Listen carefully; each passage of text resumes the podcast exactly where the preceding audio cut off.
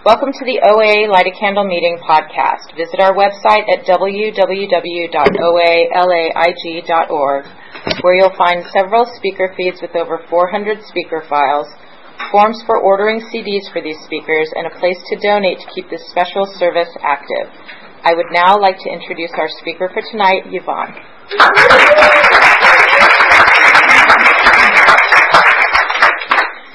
Hi, I'm Yvonne. I'm a compulsive overeater. Uh, I, I am nervous. Um, I'm sitting in the chair wanting to cry. Um, so I think I just might. my worst fear is getting up here and not having anything to say and standing here for 40 minutes, or getting up here and crying for 40 minutes. So um, I might have both. Um, sorry. And thank you, chip takers, for reminding me of gratitude and for taking extra time. That please be birthday, please. Um, so I'm just going to stick to what I know to do. What was it like? What happened? And what is it like now? What it was like. Um, and I have a picture because I came in at 211 pounds. Um, June 21st, 2008, so six years ago. And I came in to lose weight, and I was just going to come once a week, and then I was going to leave when I lost the weight. And the only picture I have is what somebody else gave me after I lost the weight, because during my disease, I would rip the pictures up. Because I certainly thought it was the camera putting on an extra 60, right? um, and I normally don't share my weight now because what I do, last night somebody shared her weight, and in my head, I'm like, either I'm less than her or more than her, and it's not about that. But I will share just for the podcast, I'm 5'7, and now I weigh 144.5 pounds. and as a compulsive overeater, I shared with somebody today that I used to weigh 211, and he laughed and he said, not 210 it's like we all know that half pound counts, you know. Um, so when I came in, I was just sick and tired of being overweight. For me, you know, and these are my numbers. For some people, I've seen a woman up here already who was 200 pounds, and that was recovery for her, and she looked beautiful. For me, it was not pretty. Um, it hurt my body. I came in here because I was sick and tired of being sick and tired. I couldn't, I had a job where I had to be on my feet a lot and I would have to sit down in intervals because I couldn't be on my feet for more than half an hour or my back or my leg would hurt. Um, and I just got sick and tired of that. Before, and I'll back up to childhood because like Amy said, we have time. I was born in um, Lancaster County, Pennsylvania, and I share that because there's a different food and a different weight mentality that goes on in Lancaster County, Pennsylvania. When I go home at 140 pounds, my mom thinks I'm anorexic. Um, my mom was raised in the Amish community. Uh, there's certain foods that go with that. So anybody, I, I heard one lady say one time, this was outside a program. She was Mexican. She said she could never give up corn tortillas because that was part of part of her culture. Oh, and I forgot to share. I'm going to probably bounce around. I forget a lot. But my abstinence is no sugar, no flour. Um, and in the culture I grew up, flour was everything. I mean, when I met the person who inspired me, who did no sugar, no flour, I thought, I thought I would die. I thought you needed it. I thought it was like a food group um, you know, protein, flour, you know, whatever. Um, and I'm just going to ask God to come in right now because I feel like I'm floundering. Somebody gave me a card to, today and it said, God is love and love never fails. So, my intention is to get out of my ego and into my heart, and hopefully somebody will hear something of value. Um,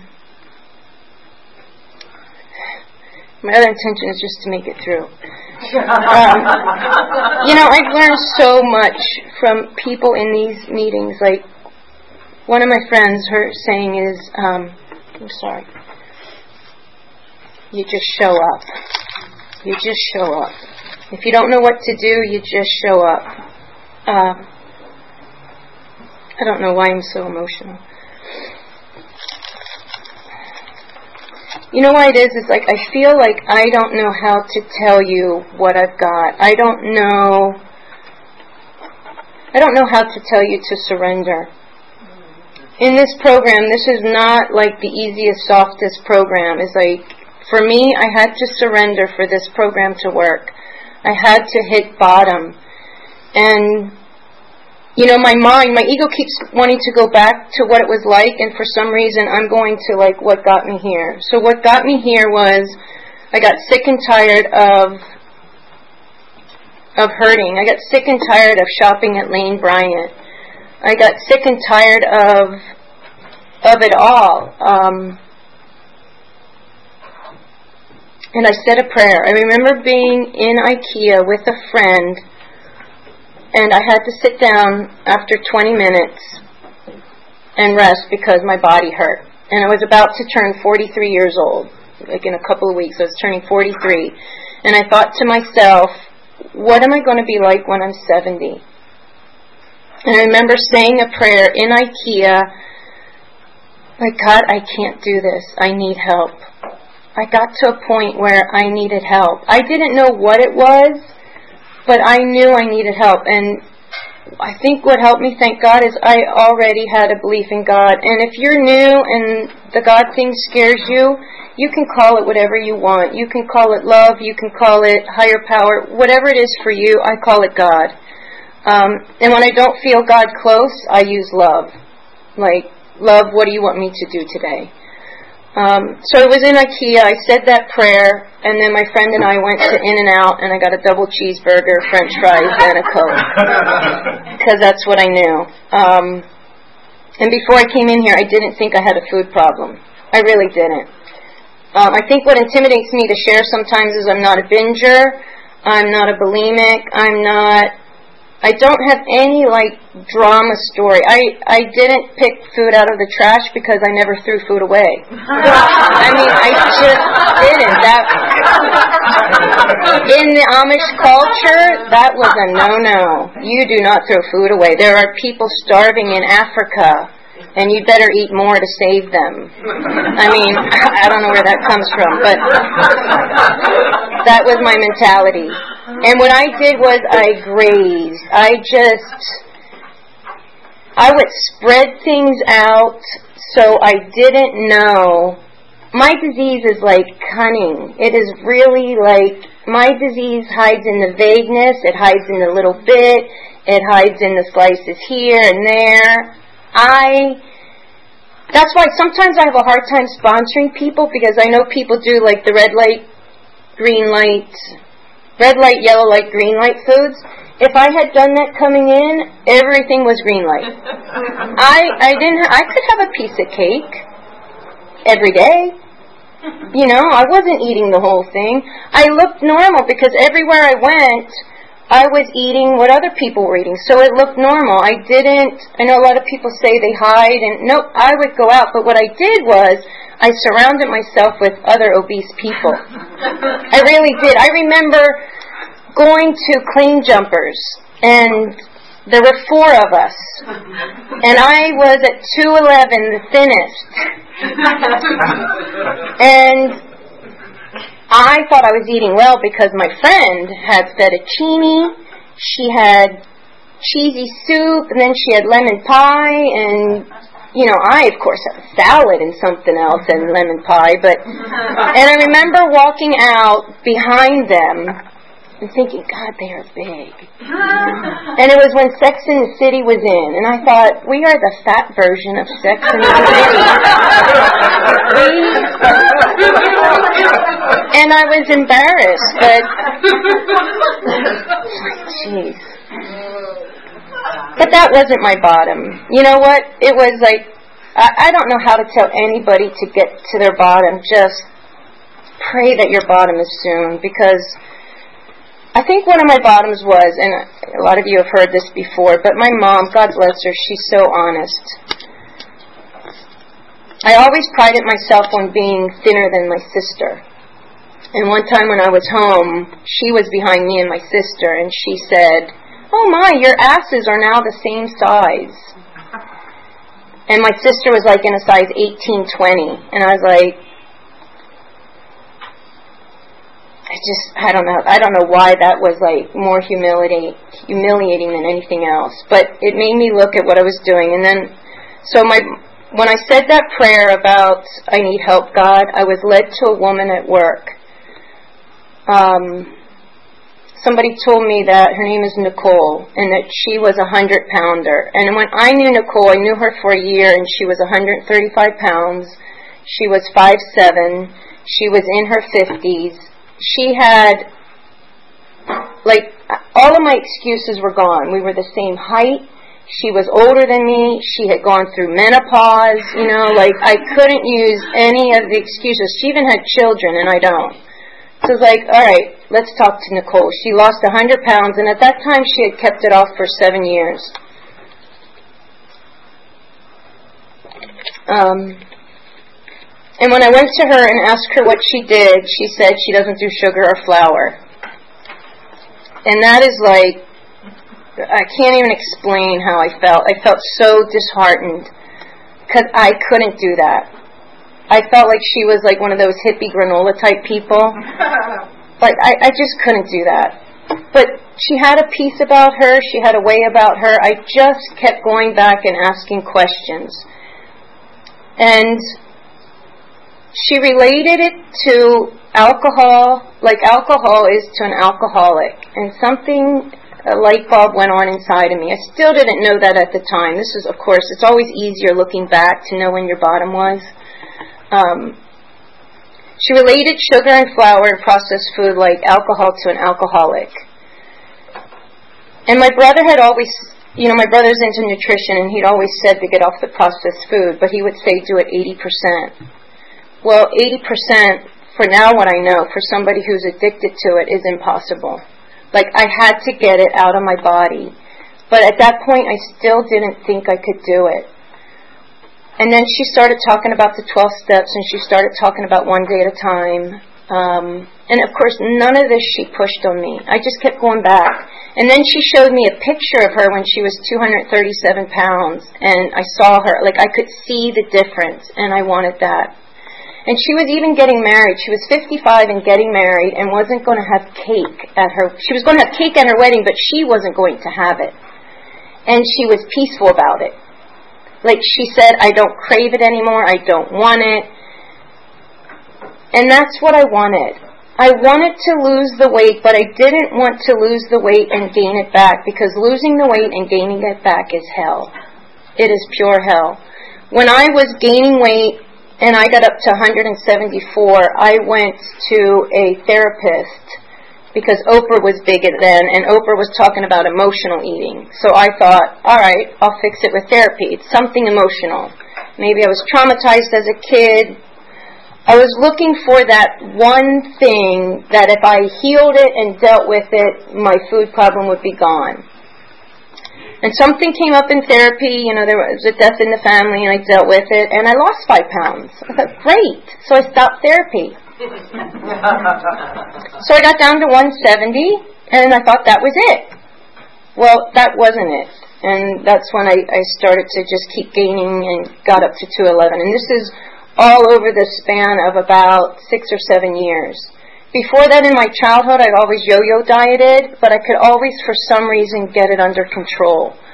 Um, you know, in high school, I played field hockey, and during field hockey season, I could eat anything I wanted and I would be thin and that was heaven to me. I, now I am grateful that I have a weight problem because I would not know I had a food problem if I didn't have a weight problem. I really wouldn't. I hear people in programs say, you know, this week I've been in the food or the whatever. It's like that if it doesn't show up on the scale, I don't know I'm in the food. I really don't. And in um, in program, so three years into program, I I stopped weighing myself. Probably two years, because what happened is I lost the weight in the first year, and I was on cloud nine. The second year, I was buying all the new clothing, and that was great. And something happened like the third year. I, I have to warn you, it it when you kind of plateau, the there's no like excitement anymore. It's like, oh, I'm the same weight as last year. Great, you know. Um, so it kind of plateaued, and I stopped weighing myself because it drove me crazy that the scale wasn't moving, or it would go up a pound, down a pound, up a pound, down a pound. So I stopped because other people in program. Here's my, I'm sorry. Here's my hardest part about program. It's not that I have to eat three times a day. It's that everybody in program has a different abstinence and a different program, and it works for some people. So I look at bulimics who are thin and beautiful, and I think, I'll do that. Uh-huh. I mean, really, when I came in, if I would have had to pick my abstinence, there would be no purging. I don't, I don't purge. I don't. But that would have been great. So I have to watch, have to watch my disease because people in here say don't weigh. And it works for them. For me, it didn't. Because what happened when I didn't weigh is I had a little piece of cheese. I had a little piece of bacon. I had a little, you know, something.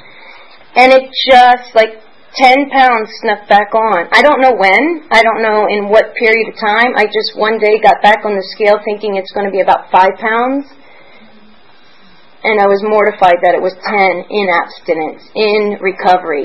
Four years, you know, speaking in front of people, and I thought, wow, my disease will hide. So what I did was got back to what I knew. I prayed, I went to meetings, I shared about it. The best thing I can do for my disease is out it. Is to say I shared, I gained 10 pounds, I'm adding I'm adding snacks back in um, and this is what I'm going to do differently. And all I did differently was get back to what worked in the beginning.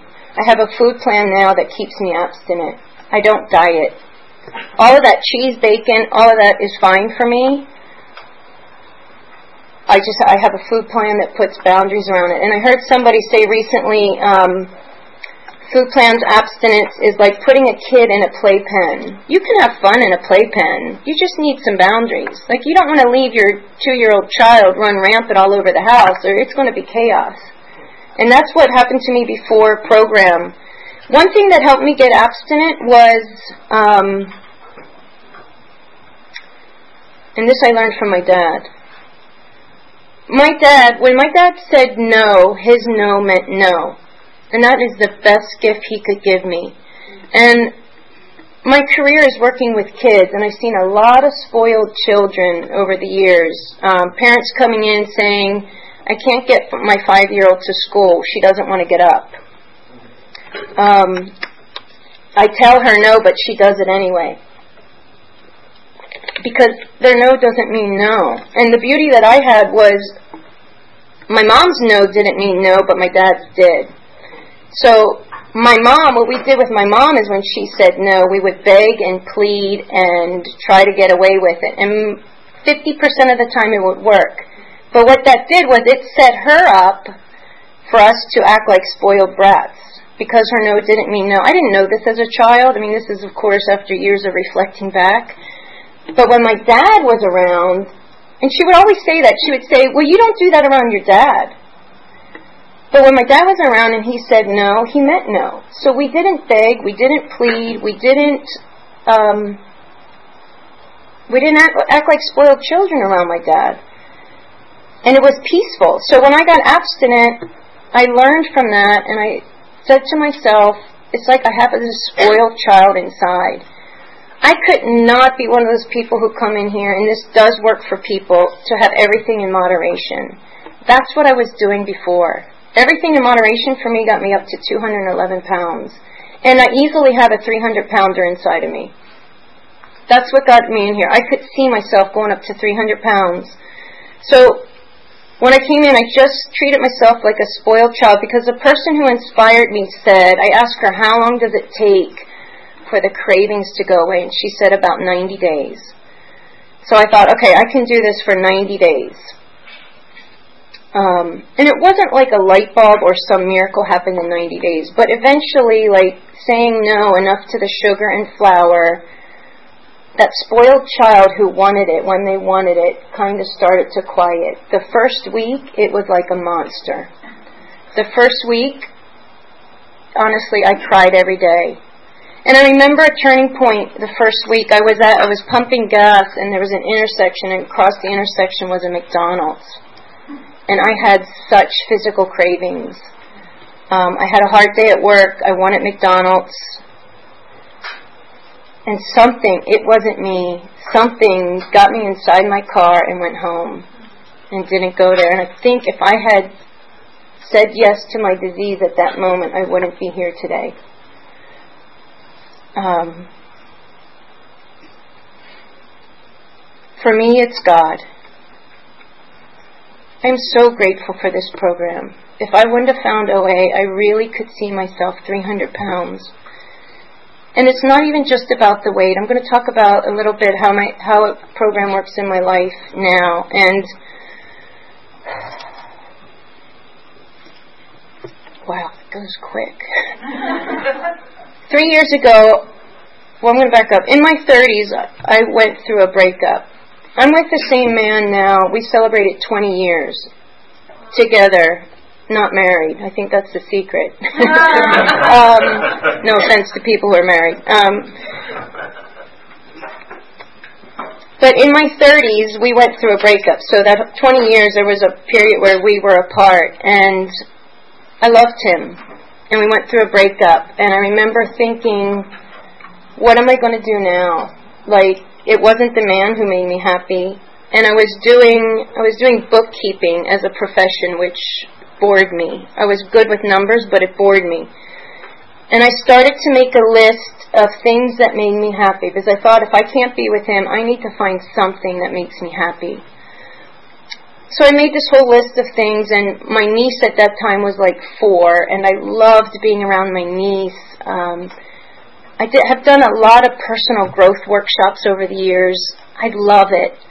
I think that's why I love OA so much. It is the cheapest personal growth workshop, and you don't have to be in a room for a whole weekend. You can just come in for an hour.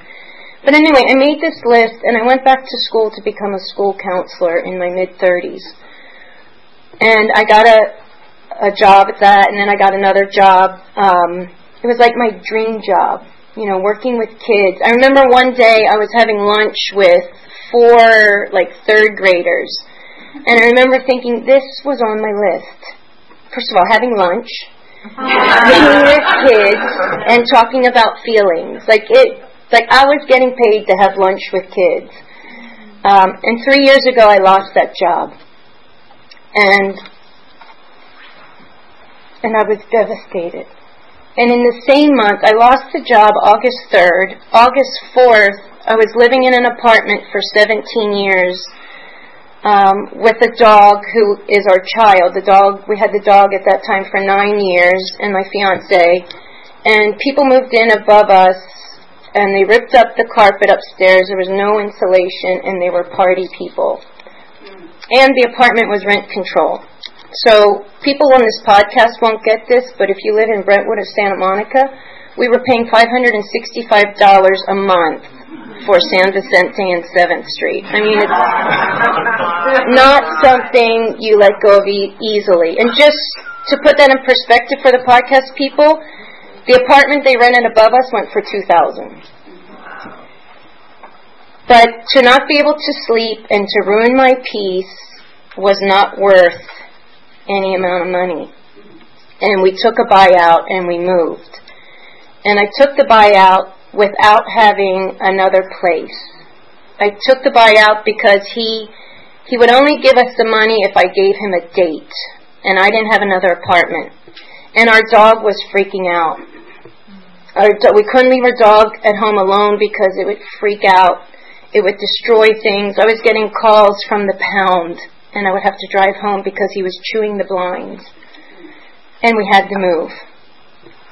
And I remember, I remember saying, "Don't be careful what you say," because I remember saying, "God, when it rains, it pours."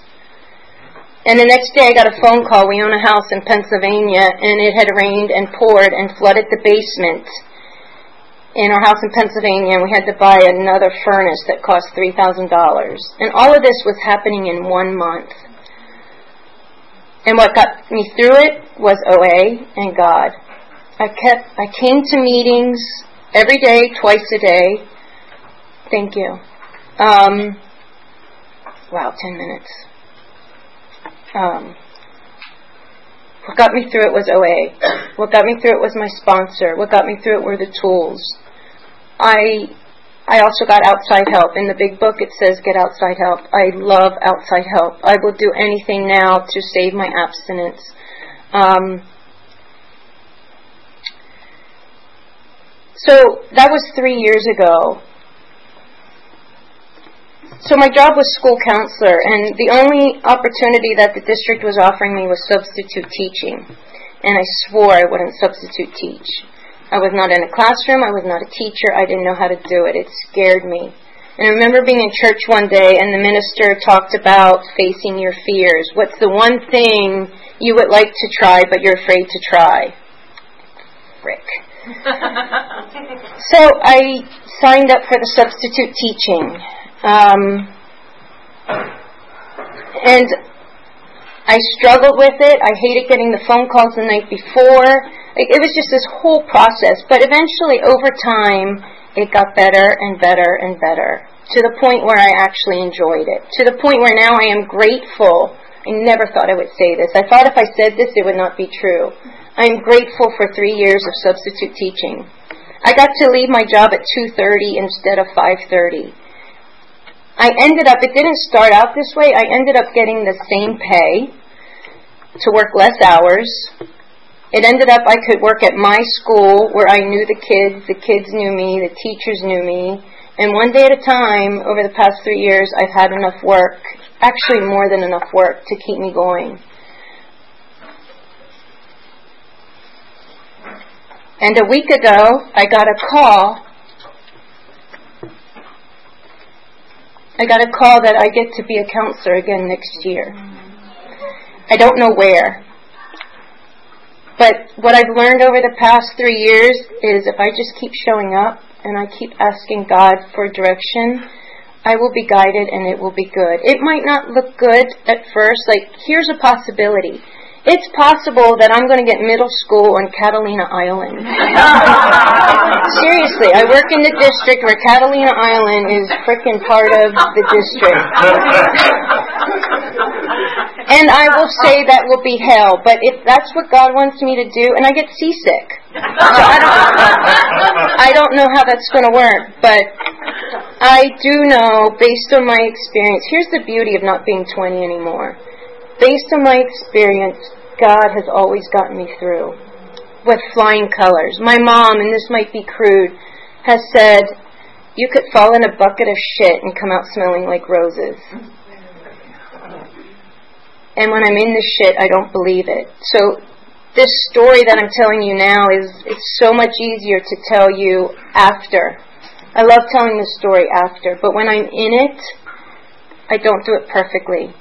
I cry, I flounder, I, you know, but the beauty of it is we don't have to do it perfectly.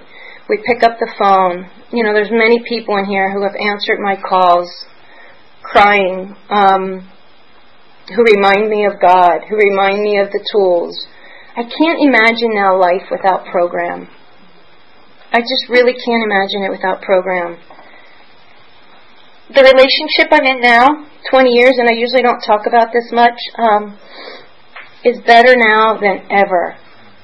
I mean, we are like different people than 20 years ago. And even six years ago, um, here's like, this might sound trivial. I used to get mad on my birthday if he couldn't take off work and spend it with me. My birthday was this past, past week, and it didn't matter to me if he took off work or not. I didn't care what day we celebrated. But the beauty of that is he was able to take off work. It's like when I can let things go, like it just seems to work out so much better. And the analogy I use is if you've ever gone whitewater rafting, like you know when you fall out of the boat, you have a life vest on and you're supposed to just lift up your feet and like ride out the the current and you might bump into rocks but if you start grabbing and stuff, you're going to hurt yourself. But you tuck yourself in, you lift your feet up, and you just ride it out. And it eventually comes to still waters. And to me, that is the best analogy for God. I just like ride it out. Um, and I will be led to still waters. Um, and I'm, I'm going to open it up to questions because that's what God's telling me to do. So thank you for letting me share.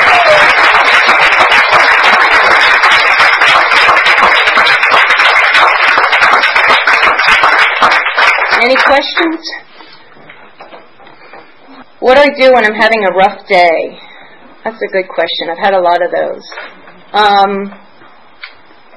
I do what I know. I do my days. I always start my day with prayer. I always start my day with gratitude. Um, I don't meditate in the morning, but I do meditate when I come home most days. I pray. I try to make outreach calls. I don't do that perfectly. You know my program. um, the beauty is that my food never changes. My I have a food plan. I have I have a protein, a carb, and a vegetable, and a fat. That just doesn't change. It doesn't matter how I'm feeling. It doesn't matter if I have a crappy day. I've had people say, "Oh, I had a crappy day. You know, I got into food." For me, it's not an option. Because if I go there, I won't come out. So for me, like when it's not an option, it's not a problem. So somebody said a few weeks ago, people that have strong recovery, she noticed, are people that are willing to sit with uncomfortable feelings and people who have a connection with God. So when I'm having a rough day, I try my best, and I don't do it perfectly, to feel what I'm feeling and make a connection with God. And if I don't know how to make that connection with God, I go to gratitude. Like that seems to save me. Sometimes, honestly, sometimes I don't feel God. And then I just start to go to gratitude or focus on things that I love. Can I talk about my daily spiritual practice? Yes. Um, I set the alarm way before I get up just because I don't like to get out of bed right away the hardest thing for me to get out of bed. But the cool thing about that is I get to lay there and I get to pray and I get to do my gratitudes. And honestly, sometimes I fall back asleep. And then I remember to pray and do my gratitudes again. Um, I get up, I text my sponsor my plan for the day. I text her what my work is, what tools I'm going to use, um, so somebody knows what I'm doing that day. I, you know, thank God I've been going to work. Um, when I come home, I try to meditate. Honestly, I do it for five minutes. Tonight I tried 11 because somebody said they liked the number 11 and I had a really hard time with 11. you know, I'm I'm not a spiritual guru, but for 5 for me I can do it. Um, I think what I forget is I pray all day long. It's almost like it's become second nature. Um, I get on the freeway, I pray for protection. Um, yeah, I think that's my my daily a lot of prayer. Yeah. Thank you. Thank you very much.